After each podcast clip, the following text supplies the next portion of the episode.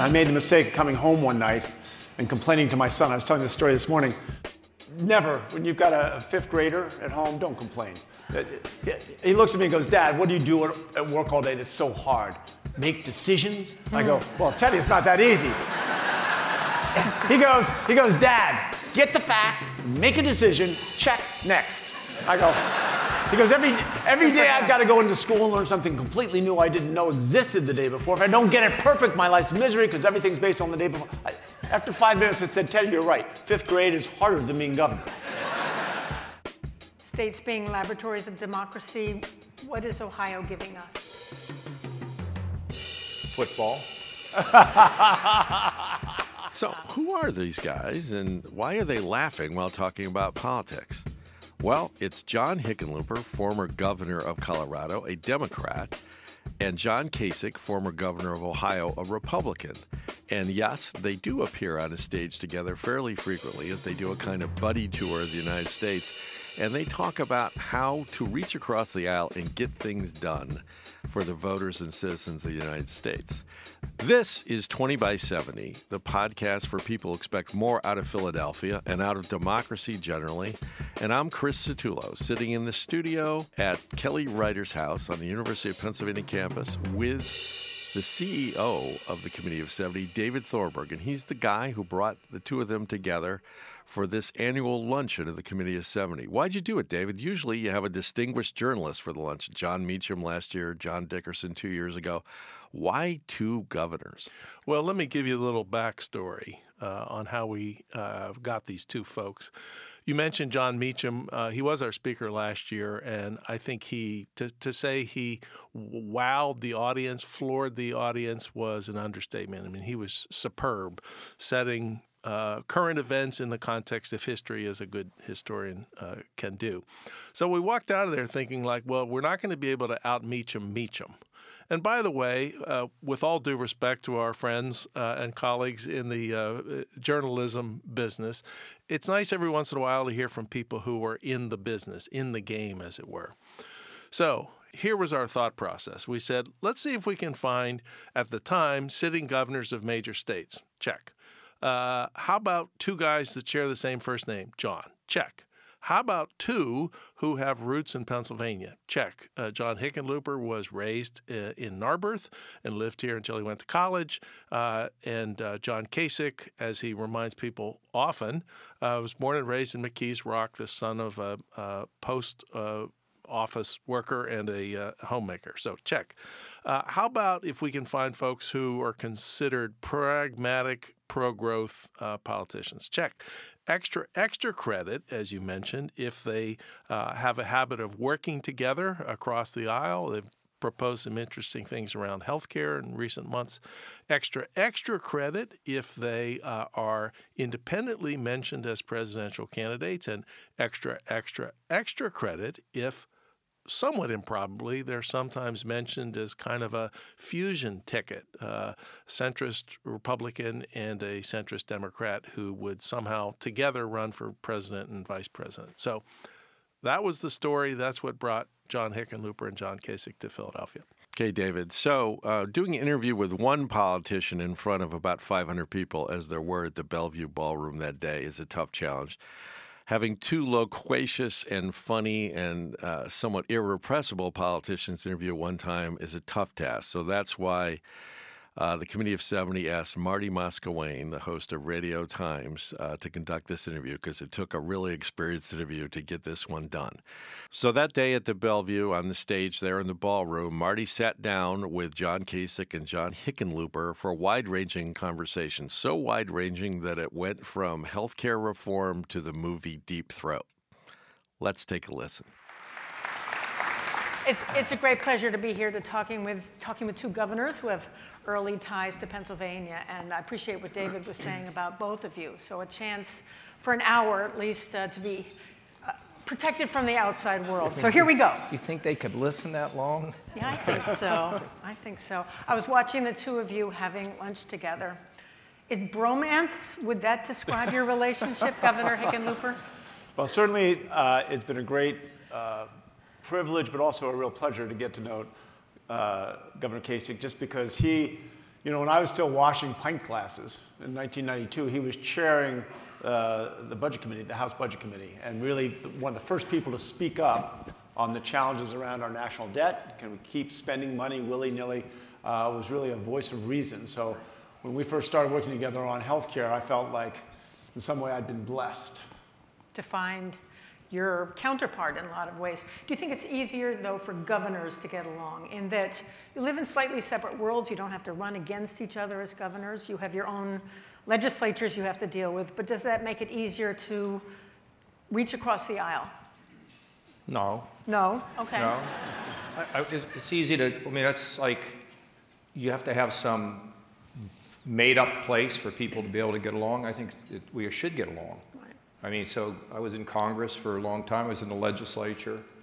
I was at, I worked on Wall Street. Uh, I've been on television. Uh, just get along with people. I don't think, I don't think that governors, uh, they tend to be partisan and avoid risks. That's really, that's a sin to say today, but we saw it. John and I saw it when we were trying to stop the health care uh, policies from being ripped away from, you know, 20 million Americans. I like John because John's fun. Okay, I don't have a lot of friends in politics, people I spend time with. Uh, I just don't. I don't spend time with politicians. Brian Sandoval, uh, he's the governor of Nevada. I, I love Brian. He was at my house last week with his wife, and we were talking. And we were talking about you, John, and we were saying, how come we don't have any friends in politics? I can't exactly remember what he said, but maybe because we don't trust them. I don't know. But, but John is so much fun. So not only do we get along, but here's the thing this is what I love about him. If I said, John, what do you think? We can put this rocket in our backyard, uh, and we could. We know where Mars is now because they just landed there, although nobody wants to pay attention to that remarkable feat. We're, you know, we know where Mars is.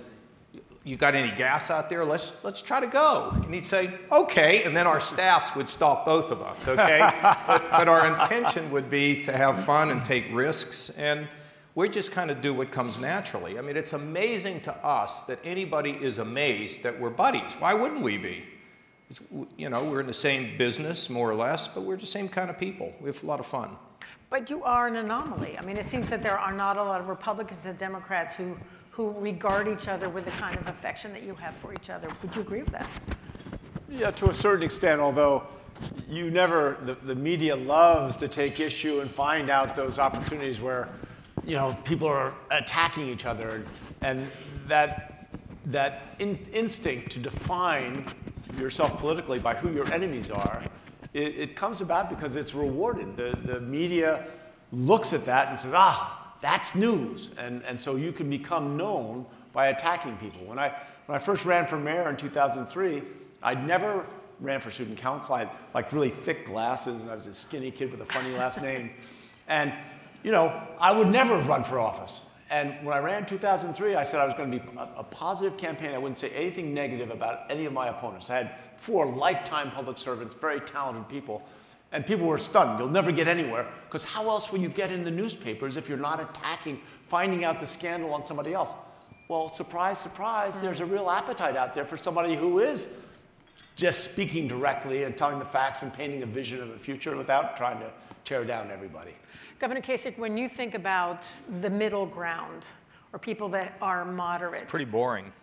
Well, is it though? I think it is. But isn't that what you're what you're looking for? No, and, and I'm who not. you're speaking no, I'm to? not looking for that. I'm a, I mean, a guy come up to me today. He goes, "Where do our moderate Republicans go?" And I said, "Well, I'm, I do not know because I'm a conservative Republican." Right. And somehow my party has left me because I don't even know what we're practicing now. It's malpractice. Um, but here's the problem you have here's the problem you have, and you being in the media, uh, the middle's boring. I mean, we get interests on the edge, okay? And when you do your shows, you're not looking for the middle, you're looking for something interesting. And so when you say, I'm in the middle, I've never been in the middle of anything except one fight after another and one challenge after another. And, uh, you know, I think John and I are common sense. And we got to stop defining ourselves as Republicans, as Democrats, as liberals, as conservatives. How about, like, how do you think? Uh, I mean, sort of what David and I were talking about. You know, how do you think about things? What defines your character? How do you make decisions?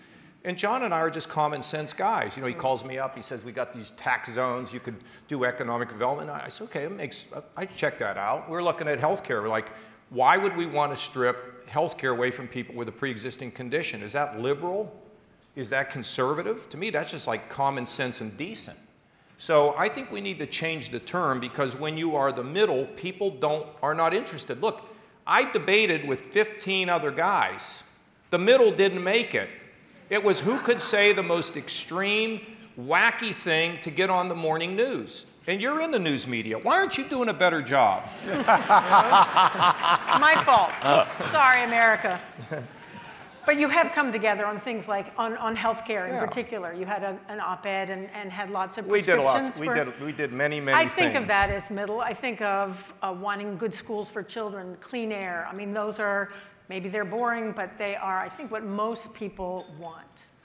Well, I think that what we've, and I think of myself rather than as a, a liberal conservative, I think of myself as a progressive in the old sense of the word, where progress means progress, it means getting something done.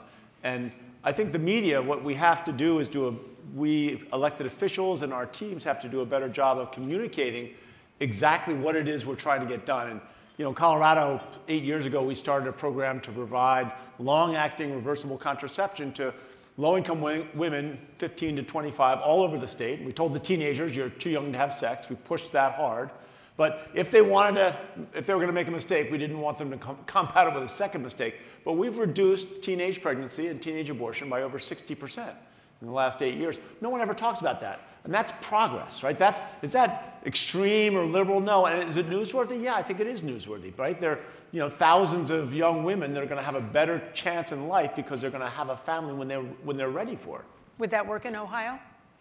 Well, I mean, we, we push, I mean, I, I don't even know exactly what that's all about, but, you know, I expanded Medicaid, for example. Why'd I do that? Because it made sense to me that I'd like to cover, I, I don't want people who are mentally ill sleeping under a bridge uh, or being in a jail. So what we're saying is we look at a problem, whether it's infant mortality, whether it's the problem of, of violence, whether it's the problem of race, you look it square in the eye and you say, what do we do about it? And there really, if there really is not much difference really between politicians and business people. There really just isn't. They tend to think there's a lot of there's no not much difference at all. I've been in both worlds. Uh, John's been in both worlds. When a business puts their head in the sand and ignores a problem, they die. When politicians put their heads in the sand and they ignore a problem, they die. Elect, you know, uh, politically or electorally. So I think what John and I do, we have the same sort of instinct. Is it middle to say we don't want 20 million people to be stripped of health insurance? To me, that's not middle.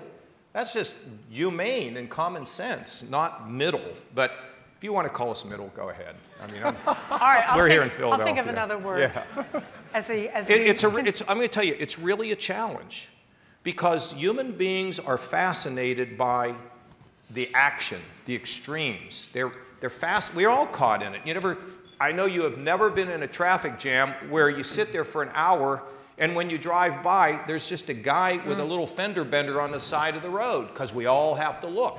There's something in us. And I think the key to people like John and me when we try to practice common sense is to be able to tell that story in a way that captures people's imagination, that gets them exciting, uh, excited about what we're doing. And if you can't do that, then you, the people will never hear you or, or see you. You agree with that, John? Yeah, Totally. I, I want to ask you about what Colorado did after the massacre in Aurora, uh, where um, I don't know the exact number, but it's clearly numbers of people were killed. 12. Co- 12. 70 people shot. 12 You were able to pass legislation to deal with background checks with high capacity magazines. I think about what happened at Sandy Hook or Parkland or all the religious um, institutions where there were massacres and our federal government is not able to do something. Is there a lesson from Colorado? Well, I think the background checks, and- and we had a huge battle on our hands. I made the mistake coming home one night and complaining to my son. I was telling this story this morning. Uh, and uh, never, when you've got a fifth grader at home, don't complain. Uh, he- He looks at me and goes, Dad, what do you do at- at work all day that's so hard? Make decisions? I go, Well, Teddy, it's not that easy. he goes, he goes, Dad, get the facts, make a decision, check, next. I go, because every, every day I've got to go into school and learn something completely new I didn't know existed the day before. If I don't get it perfect, my life's misery because everything's based on the day before. I, after five minutes, I said, Teddy, you're right. Fifth grade is harder than being governor. but, but I went in the next day. We had the national statistics, but we hadn't gotten our local statistics. And I think if you went around state to state, you'd get very similar numbers. We were, we were doing background checks on roughly half the purchases. And in 2012, the year before, once I went back in, it took us three weeks to get the data, but there were 38 people convicted of homicide who tried to buy a gun, and we stopped them. 133 people, and this is a state of five and a half million people. 133 people convicted of sexual assault, 620 burglars.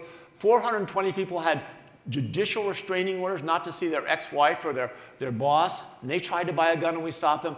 And you know, all my Republican friends said, well, crooks aren't stupid. They're not going to get a background check. Why are the rest of us having to spend 10 bucks and wait around? It turns out that 240 people, when they came to pick up their gun, we arrested them for an outstanding warrant for a violent crime. So that.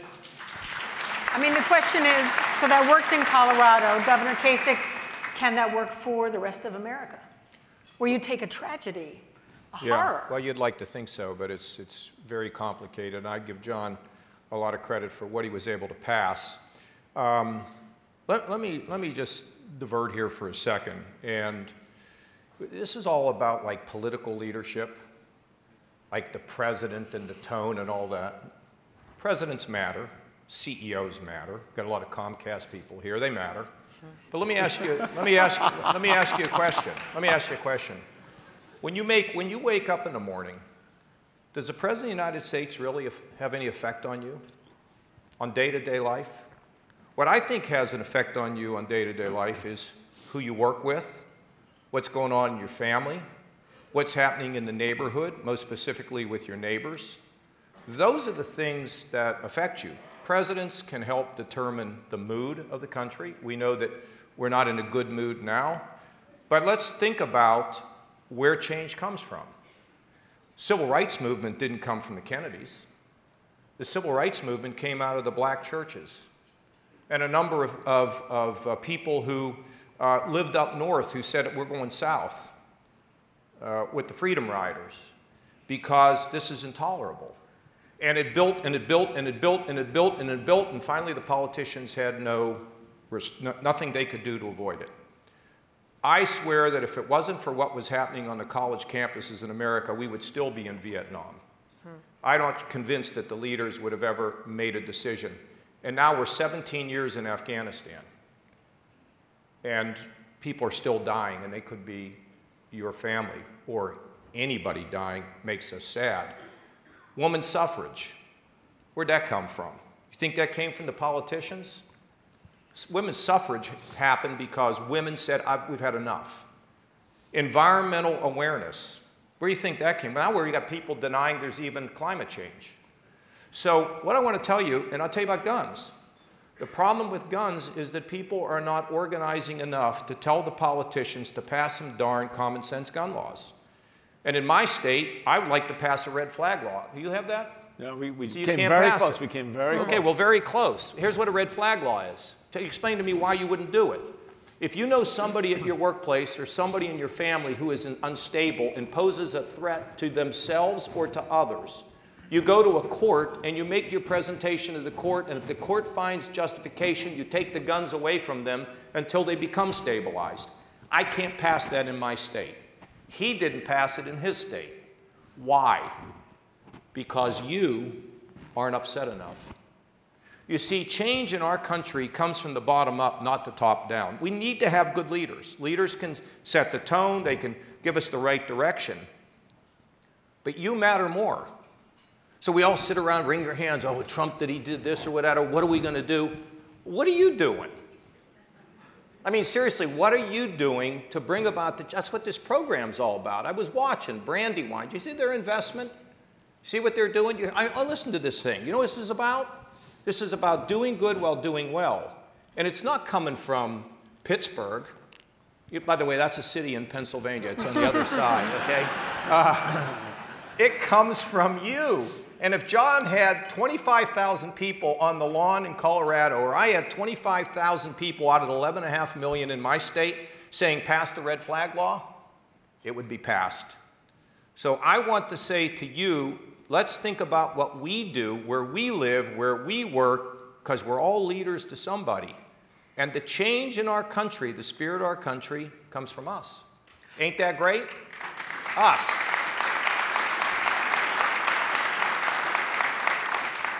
Let me pick up on that and go back to you, having to do with marijuana in Colorado, having just been there, seeing the, the stores essentially uh, selling marijuana there. Something that you did not support in the beginning, but I believe are a supporter now. I don't know if it's the $250 million a year that you get from selling marijuana, but nonetheless, do you think changing your mind also helps to move things along, to find some common ground? Well, I wondered, I wondered how long it would take to get to marijuana. Yeah. Um, Moderate issue. It So- actually is, but nonetheless, yes. Almost every elected official I know opposed the original initiative because there was so much uncertainty. I mean, the first, pa- first place, no other country or state had ever actually legalized it. Even Amsterdam just decriminalized it. So this notion that we were going to go out and create from scratch a whole regulatory framework and be in conflict with federal law, not be able to have banking, it was a pretty daunting prospect. The voters of Colorado are not easily daunted. Uh, and despite our opposition, almo- again, almost every uh, uh, elected official, with a couple rare exceptions, the, the new governor of Colorado, Jared Polis, and you'll hear more. I mean, he is also an entrepreneur and was willing to go out on a limb there and say he was going to support this. We were worried that there'd be a spike in THC consumption, and every scientific report I've seen says that this high THC marijuana, if your brain's still growing rapidly, you're taking a tremendous risk that, that even just weekly consumption of high THC marijuana will you'll lose slivers of your long-term memory. Right? Long-term memory is, is how we go through life, right? It's how it, what it's what matters most. So we were very concerned that these consequences, more people driving while high. These were fears we had, but once the voters pass something, and I'm a big believer that states are indeed the laboratories of democracy, my job was to be what the Quakers, here I am in Philadelphia, what the Quakers call a fair witness. Do everything I can to try to make it succeed, but to be objective, and if it doesn't succeed, you know, point that out and pull the plug. And to be quite blunt, we have not seen the terrible ramifications that were predicted. Not to say that we don't still have problems, we still have a, a decent sized black market. Uh, we think we have some small increase in driving while high, but we didn't a, see a spike in teenage consumption. And we do a poll every two years of over 20,000 kids. So that's pretty good data. Uh, and we, you know, the one place we do see a, uh, an increase in consumption is among uh, the, the, the seniors. Now, you can make of that what you want, whether it's you know, arthritis Old habits. or baby boomers coming home to roost. Um, but I think that, that in, in every other point of view, you have to look at the old system, which was a train wreck, right? We were sending hundreds of thousands, we were sending millions of kids to prison, most of them Latino and African Americans, making the rest of their lives significantly more difficult for, you know, uh, buying and selling, for having a hustle in something that was illegal. And if indeed we can have a legal system uh, surrounding that, uh, so much the better. And I think one thing worth pointing out so we get $250 million in tax revenue. That is a drop in the bucket hmm. in terms of we're a $31 billion a year state budget. So it's not going to get us educa- you know, early childhood education or anything significant. We do use that tax money to deal with many of the hard to fund consequences of drug use, right? So uh, the, the, people that are uh, perennial uh, homeless, right? They're chronically homeless hard to find where you can get the resources to get them into housing and wraparound services. They get counseling, they get medications for their mental health, but most importantly, we try and get them into jobs and pair them with employers. That's expensive. It works. You save lives, but that the, the marijuana tax money is helping us do a lot more of that than we ever did. States being laboratories of democracy, what is Ohio giving us? Football. Uh, what do you, what do you, what do you, what do you, what do you mean? What am I giving you? What? I think. Well, I I'll tell you- I'll tell you I'll what- tell you what, what Ohio, in terms of in terms of innovations of ideas, they're giving us Governor Like Kasich. that. Yeah. No, There I you mean, go. uh, well, No, I didn't mean that as an insulting question. I'm No, just no, no. I know you didn't. You're, I know that. Um, what I mean, what am I giving you? I don't know. I'm going to tell you what what we've done in the state because I think it's a roadmap that people should hear.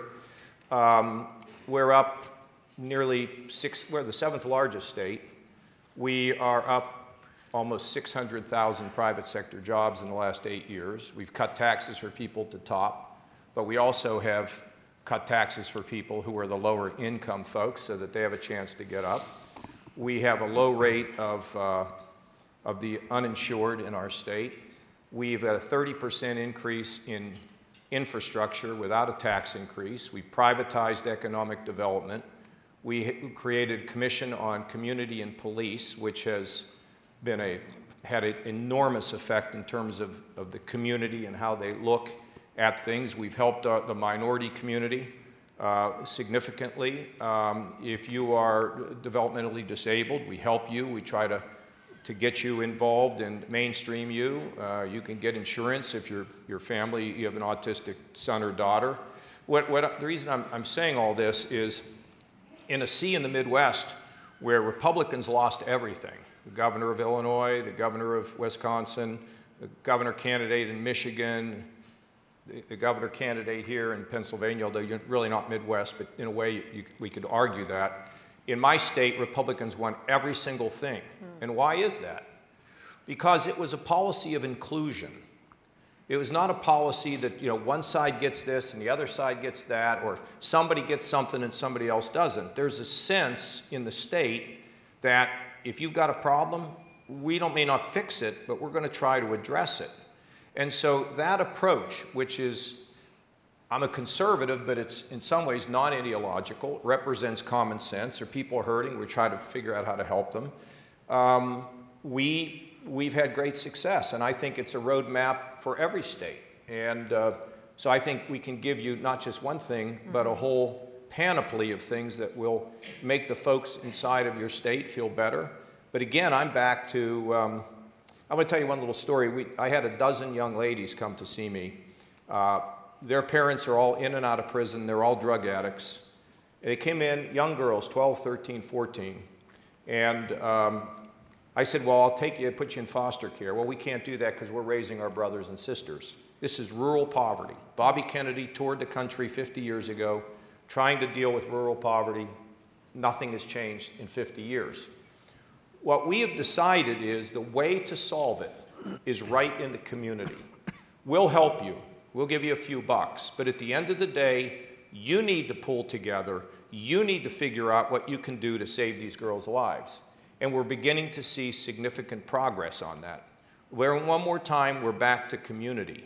When the community decides to do something, the community gets together and can create a strength that can't, that can't be duplicated anywhere else other than what they're doing in that community. And that is something I really know that we as Americans really need to think about. And what is our role in that? Let me ask you some presidential type questions. One is for both of you Are you running for president, Governor Hickenlooper? and I have to say, uh, Governor Kasich got a great line about you, which is that no one goes to Iowa by mistake, and you were seen in Iowa. I You, know, you have to recognize. So you I, have I to- did say I spent a week, a, a year there one week. Yeah, Uh, exactly. I was just kidding. I was just kidding, Iowa. Go ahead. Go ahead, Governor Hickenlooper. Well, there are a lot of Hickenloopers. A little known fact that Is Bur- that- Bourke Hickenlooper, Bourke Hickenlooper was uh, U.S. Senator from 1956 to 1970. So there, uh, I have a sort of family responsibility to go. Uh, he, he was, of course, Yeah, right. he was a Republican, although he would today certainly be a Democrat, I think, with all due respect to the grand old party.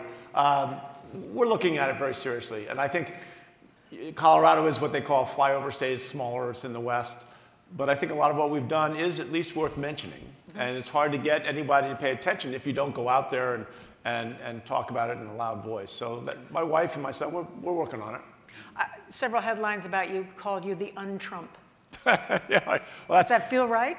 well, you know, when I was in the private sector, I was a geologist on it, and the wave of layoffs in the re- recession of the 80s, I was out of work for a couple of years and ended up opening this brew pub. And so there, I, I ended up opening 16 different brew pubs, each one a separate subchapter uh, S corporation. I did four old historic warehouse renovations into lofts and commercial stuff. Had over 250 uh, investors, had over a million customers a year, and I've never sued anyone. I've never been sued.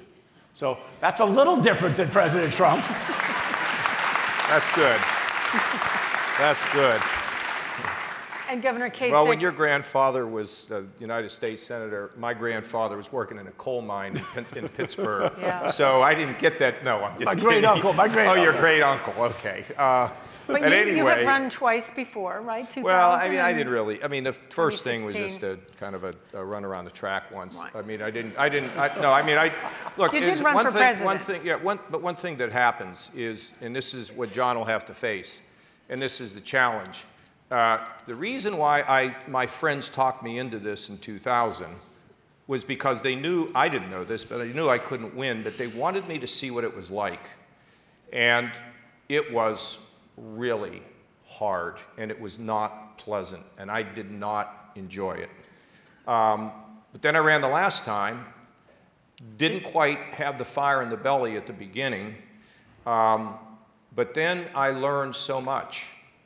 And I learned about, you know, I was a budget chairman. We balanced the federal budget. You know, I fixed in Ohio. No, no, nobody cared. Okay, I'll tell you what people care about, in my opinion. They care about whether you care about them. In other words, what I learned is slow down. When you say to somebody, How you doing? listen to what they tell you. And I went all across the country as the last person standing uh, in the race. And I was in uh, Clemson, uh, and a boy stood up, a student, young man, and he said, You know, I lost my, I can't remember all the details, Doug, I'll have to dig that back out again, but you know, my father, lost my father, my mother sick, my uncle this, and, and, and he said to me, He said, Would you come off the stage and give me one of those Kasich hugs? And I did. There isn't any way you don't cry, good, have a good cry when something like that happens. But you see, the issues are nothing more than a than an ability for a person to have a camera to see into your soul. And what people want to know is, do you get me? Can you celebrate with me? Can you mourn with me? Can you lift me? That's what people want. And I learned that the second time around. And I, I love John. He's a, he's a friend of mine. I want him to do really, really well. But not but too that's, well. No. Yeah, but not too well, right. No, I want him to do as high as, a, as the rocket ship can take him, and I'll be happy. But the key to it today in politics are not all these things. And this is what he has going for him. It's about the ability to touch somebody. Am I right, David? That's what it is really all about. Mm. And so, as for me and what I'm going to do, I've been on every talk show. Do you really have to ask me that boring question? For, have anybody seen me on a talk show talk about whether I'm going to run for president? Let me see. Oh, there's two people in here. Yeah, right. I, I really don't know. We, you know, think of, I think of it this way. It's sort of something that my buddy Arnold Schwarzenegger told me. You have a fire extinguisher, okay, in your hand, and if a fire breaks out, you're ready to put it out. And so, I don't know what I'm going to do. All mm. options are on, on the table for me. Um, but I had an absolutely wonderful time running for president the last time. It is hard work, it's extremely difficult, but boy, I'll tell you what, it can be so personally rewarding if you allow yourself to be caught up, caught up in the fervor and the, and the, and the tensions and the passions of the people of this country. It's fantastic. So, we'll see. You voted for John McCain in 2016, and his um, longtime aide said, You have to kill the party of Trump to save the party of Lincoln. Do you agree with that? Good quote, I guess. Um, no, I don't, I don't, I'm doing in Ohio what I think we need to do. So it's not like I have to, I have to talk about all this stuff. We've done it so people can take a look and see. So, um, Look, I, I, think what we're all hungry for is, is just to stop kind of the fighting. And if you want to stop the fighting, it has to start with us. You know, we got to become more humble. We got to think about our eternal destiny. We got to think about the meaning of life and our purpose here because we're all made special. No one will ever be like us again. And we need to connect. We need to be resilient. We need to be compassionate. Those are the things we need to do. These are bigger issues today in our country. See, you celebrate here Philadelphia. See, Philadelphia is about the spirit of our people. And some of us have felt like, well, if I can't hit a home run, I might as well not bat. Nonsense. As we rekindle ourselves, they go back to Comcast and say, you know, we're doing a lot of good things. How much more can we do where we can do good at the same time by doing well at the bottom line? Brandywine, I gave the guy my email. You know what that's about? I'm investing. I'm investing in poor neighborhoods. Why? Because when the neighborhoods get better, they make more money. But guess what? They're also doing good at the same time. It's being able to do good and do well at the same time. That's what we need to focus on in this country. And I think I've beat this enough. I hope you hear it. I just have a couple of personal questions. Governor Hickenlooper, when you were about 18, I read your memoir. Uh oh. Uh oh. You took your The mother opposite- opposite to see Deep Throat, sitting next to her with a friend of yours. Why? Yeah, I'd like to know that answer, Hickenlooper. What? Why? So you read that whole book, and that's, I that's did. one scene you and want to talk about. that's the thing I picked out. Exactly. The, uh, and it's worth pointing out that my, uh, my mother was widowed at the end of World War II and had two, two kids uh, and was very proper, old Philadelphia family. Um, and she met my father, and he was from Cincinnati, Ohio, and courted her relentlessly. And her, she, her, she was five foot tall, not quite, actually 4'11 and a half, never quite made it to five foot, she said. And my father kept trying to talk about marriage, and she kept putting him off, saying, you know, you don't want a widow with two kids. This went on for about a year and a half, and finally, in the Bellevue Stratford, in this hotel, he had gone out to, in those days, uh, you go to a jewelry store. Notice he's not talking about Deep Throat, but that, that's Well, okay. I'm setting the stage for a relationship a man can have with his mother. Okay, fair enough. So, so he got all these. Uh, you'd give him 20 bucks, they'd give you a little cheap diamond ring, and you'd go, uh, you know, propose. And if she said yes, you'd go back to the jewelry store and get a nice ring. So he went to 10 different uh, jewelry stores, and finally said, "All right, Shrimpy, make up your mind." He throws the, the rings out on the table right upstairs in the Bellevue Stratford. So this is the perfect context by which I can answer the, the, the, the question. So, um, so my mom remarried. I was the second. She had two more kids, so there were four kids. I was the baby. And then my father got sick, and he died in 1960 when I was uh, just turned eight. So my mom had to kind of raise all of us by ourselves, and especially with a boy, you, you end up kind of raising yourself because my mother was had, she had her hands full, and I didn't do such a good job of it. And we had a very tempestuous. My my teenage years weren't great, uh, and I went off to college, and I didn't really appreciate how alone she was in the house by herself for the first time. And when I came home at Thanksgiving, I'd called my, my, my old buddy uh, Harry Baird up and said, you know, let's go see one of these new things. They've got this thing called an X movie. It's kind of a little racy, but not too racy. And he said, oh, great, all right, we'll do that. And so I, I'm driving, I get home on Tuesday night, and my mother has cooked this amazing dinner. My mother hated to cook. And so there's this beautiful dinner out there, and I go, oh, this is going to be great, but I, can we eat in an hour? Because I kind of promised Harry we'd go see a, this new kind of movie. There's a movie called, I can't remember what it's called, Throat something. And, and my mom, she, she just looked so, and she would have never cared before, but I could feel how, how, how I was hurting her feelings. So I said, well, would you like to go to the movie? And I, I knew that there was no way a proper, I mean, she's 12th generation Philadelphia. There's no way that she's going to want to do that. And she looks at me and she smiles and goes, Oh, I'd love to. and so we go in there, we go to this movie down at the, in Bala Cynwyd at the Bala, uh, kind of an art show. And, and there's, here's ha- Harry's six, two and a half. I was six, one, almost six, two. And my mom's five foot. And she's like, you know, 30 years older than we are. It was awkward, to say the least. And anyway, we get in, we get in, we, this, the, first, the first scene is not good, right from the beginning. And I turn to my mother, I whisper, I say, um, maybe we should leave. Can we go? Would you? And she goes, no, no, I'll be fine. But even better than that, That's good. according to what you write on the drive home, she said, well, it certainly was sharply in focus. It's true. Yeah, good line. She was a Yankee. And for you, uh, Governor Kasich, you sat with President Lincoln? Excuse me, President Nixon. Excuse me. He's had so much experience, that's almost believable. It's the party of Lincoln. But anyway, uh, but you wrote to him, you were 18 years old. I would immediately pass up a Rose Bowl trip to see you.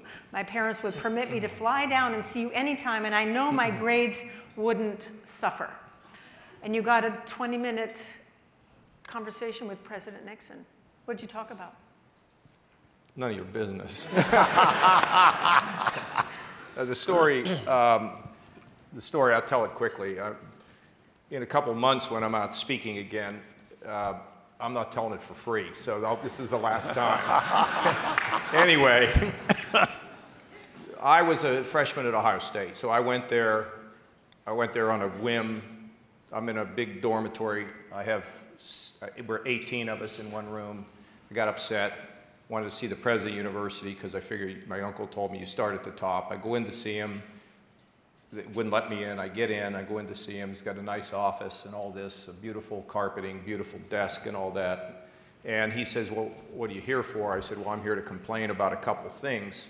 And he said, "Okay, what are they?" And I told him. And then I said, uh, "You know, you have a really nice office here, and you know, nice furniture. You got that lady out there wouldn't let me in, and this looks like a really cool job. I'm undecided. I'm here, you know, a couple weeks. I'm undecided here at Ohio State, and you know, uh, what do you do?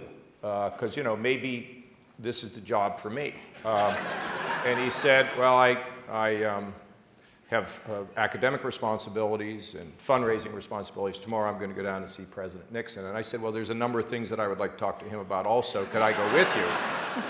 And he said, No. And I said, Well, if I write a letter, would you give it to him?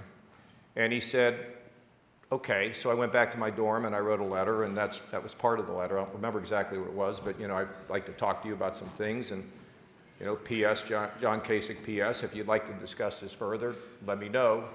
You know, I'll come see you. I'm a student. I got time. So one day I get down to my mailbox and there's a letter from the White House, Office of the President. I open it up, go upstairs, call home to my mother, answers the phone. I said, Mom, now my mother, you know, my dad was a mailman. My mother was kind of in and out of the workforce. We are blue collar, uh, you know, living in a suburb of Pittsburgh. And I said, Mom, I'm going to need an airline ticket. The President of the United States would like to have a meeting with me in the Oval Office.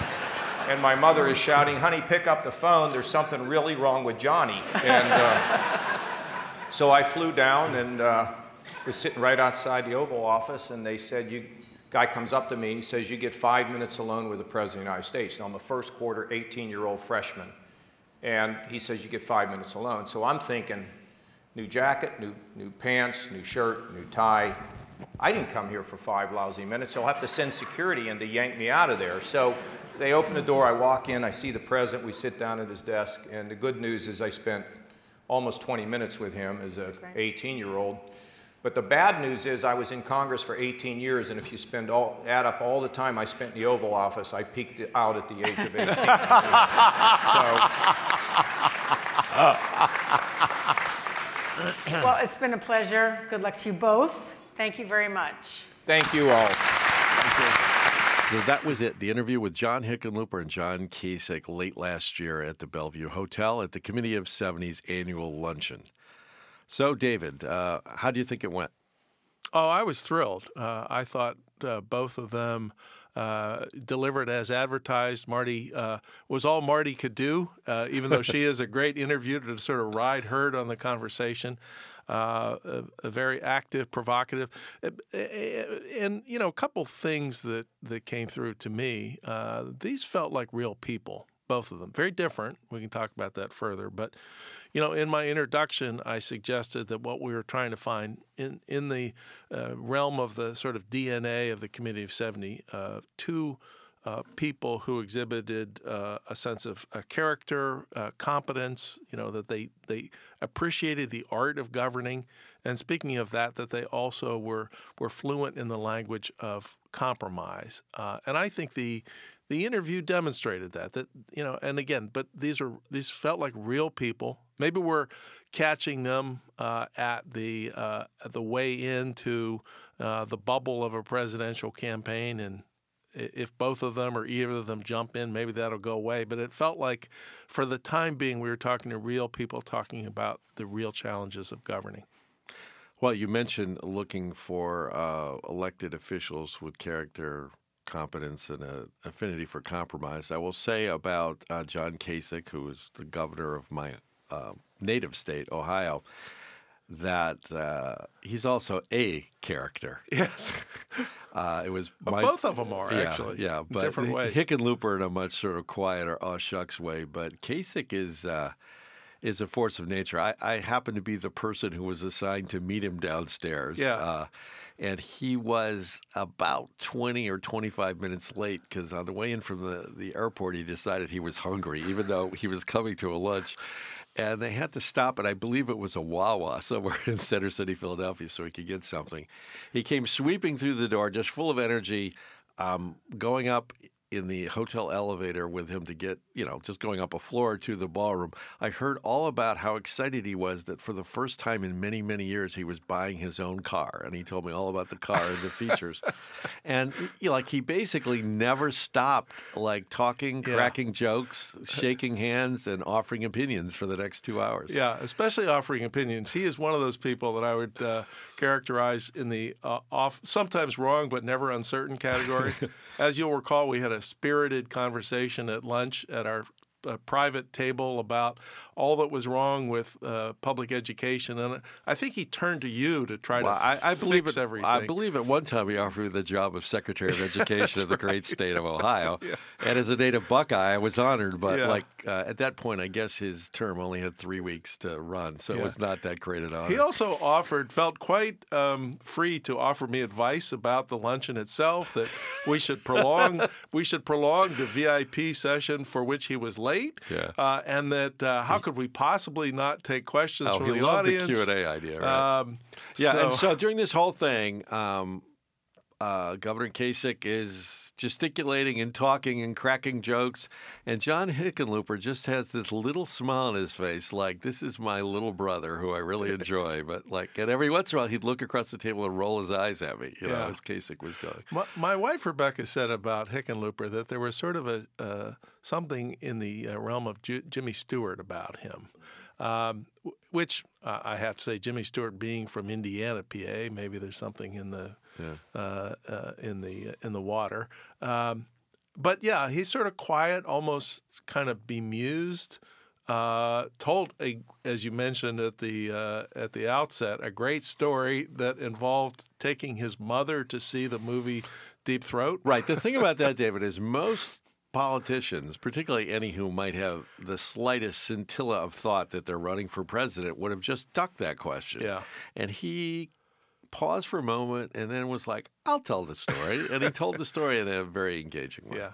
By the way, uh, for those interested in a little more Hickenlooper, uh, Michael Smerconish did a terrific interview with just him for about a half an hour before our presentation, which I think is on Sirius and probably available uh, online. So So there's a little bit of thought. I mean, it's not right now. Right now, the presidential talk has been dominated by Elizabeth Warren jumping in, and who else is jumping in, and you know the sort of sense that um, can the Democratic Party, the, the discussion of whether the Democratic Party can risk, you know, nominating a woman again. Um, but there was a little talk uh, last year, as Hickenlooper and Kasich did a few events together, that they might be contemplating the notion of being some kind of centrist fusion ticket. yeah.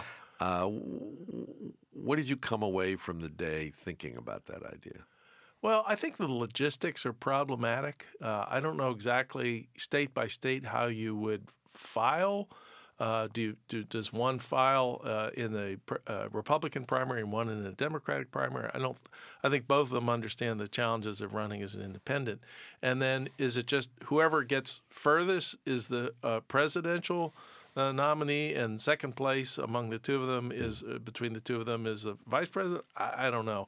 It it feels kind of a you, you know in baseball they talk about the hot stove league which uh, is uh, sort of when they're actually not playing baseball you just talk about baseball this Right. this is sort of fodder for the hot stove league of politics i think but it it feels uh, like it'd be uh, a three bank shot to pull off. Right. Though, and you know, the other question is, will anyone challenge the incumbent president in the Republican primary? And there's some thought that Kasich, who hung in there the longest last time around, might be the guy. And um, we didn't get any inside information, but um, just talking to him um, privately and what he said on the stage, it's clear that he's not intimidated or afraid of President Trump. It's just a question of whether um, he wants to put the energy and put all his friends in terms of the people he asked to ask for money, um, whether he has the energy or just the desire to do that quixotic thing again. Yeah. Well, and uh, one other thing, uh, kind of an undercurrent uh, or uh, around our reasoning behind this program is, uh, I think uh, I'm gonna I'm gonna assert that the next president uh, will can only be elected president if you win Pennsylvania. Uh, Ohio uh, clearly has laid stake to that claim in the past. Yeah. Um, Looking pretty red now, pretty dark pink at least, the state of Ohio. But yeah, yeah. and uh, but you know Donald Trump won Pennsylvania by forty four thousand votes, um, uh, having born been born and raised and worked here for seemingly forever. you know, I think Pennsylvania's got uh, kind of a, an independent streak to it, a, a long tradition of uh, moderate to liberal Republicans and moderate to conservative Democrats. Uh, so here was this sort of interesting combination of these two that that brought some of those qualities to the debate, um, trying to maybe uh, offer a preview of coming attractions for what the, the, presidential race will be in Pennsylvania. Yeah, one last thing I just want to underline about Hickenlooper that really impressed me, and I knew a little bit of this, but I didn't know all the details. When he talked about uh, implementing the legalization of marijuana in Colorado. And he said, I was opposed to this, but once the referendum passed, it was my job to make sure we did it in the most effective way possible that limited the various aspects of, of damage or risk that I was worried about going in.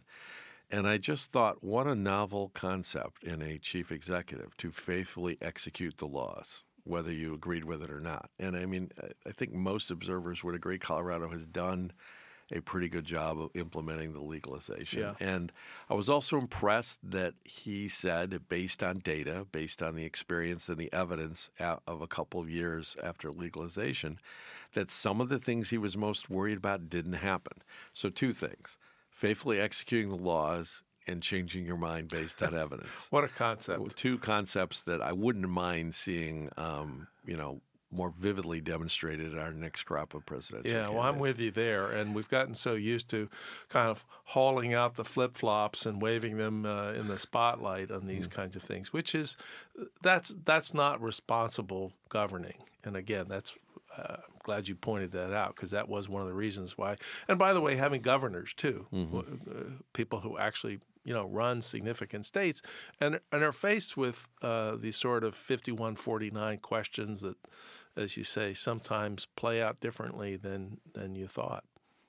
David, for folks who aren't familiar with um, the occasion that this conversation occurred with, tell us just a little bit about um, the Committee of 70's annual lunch, why it's important to the organization, and what you're thinking about for 2019. Sure. Uh, well, it is a major fundraiser for the Committee of 70. That's what allows us to keep the lights on and coming to you via this podcast. Uh, we raised about uh, $540,000 uh, this this time around, for which we are grateful to our board and supporters and people in the community that that uh, that chipped in to make this possible. But uh, I think since I've been there, you know, we've tried to use this to gain some insights into national politics uh, that maybe is is rooted in the kinds of values that we've already cared about. So again, character, competence, compromise, uh, to to get behind the sort of shouting matches that constitute political dialogue these days.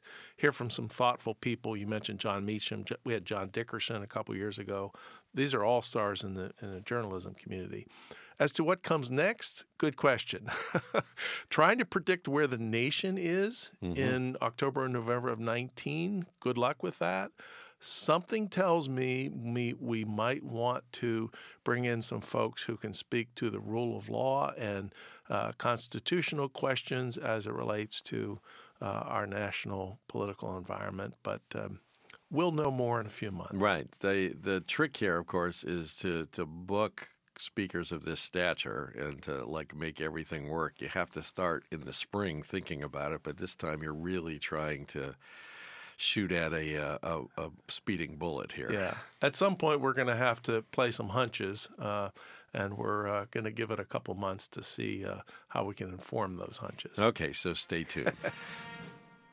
this special presidential election edition of 20 by 70. Well, maybe presidential election, but our two guests, John Kasich, former governor of Ohio, and John Hickenlooper, former governor of Colorado, are certainly in the conversation about possible candidates for the White House in 2020. This podcast is brought to you by the Good Government Group of Philadelphia, the Committee of 70. Of course, we couldn't do it without the help of a lot of good people. Um, First off, we want to thank the two uh, politicians who you heard from um, at the annual luncheon and all their staffs and the people who helped make it happen. We also want to give a special thanks to my good friend Marty Moss-Coane, the host of Radio Times, who so graciously agreed to do the somewhat challenging job of keeping these two gentlemen on track. And as for this podcast, as always, our intrepid producer is Joel Patterson. We thank him. And we thank uh, the good folks at the Wexler Studio at Kelly Writers House on the University of Pennsylvania campus, and particularly our engineer who always so ably handles the controls, Zach Cardner. And thanks also to one of Philadelphia's favorite sons, Questlove, who provides the beat for 20 by 70. So, 20 by 70 is brought to you by the Committee of 70. You can find it on SoundCloud, iTunes, or wherever fine podcasts are purveyed. And the most important way we can grow our audience is through word of mouth. So please like us, please leave a comment, please share us on Twitter or Facebook, and follow us on those social media platforms. Again, I'm Chris Satullo with David Thornburgh here in the studio. Thank you for listening, and until next time, expect more Philadelphia. August 1920, Mother Jones put out the call. To the hills of West Virginia came 13,000 strong. Riding loose the old special, Boone County where they meet. Take on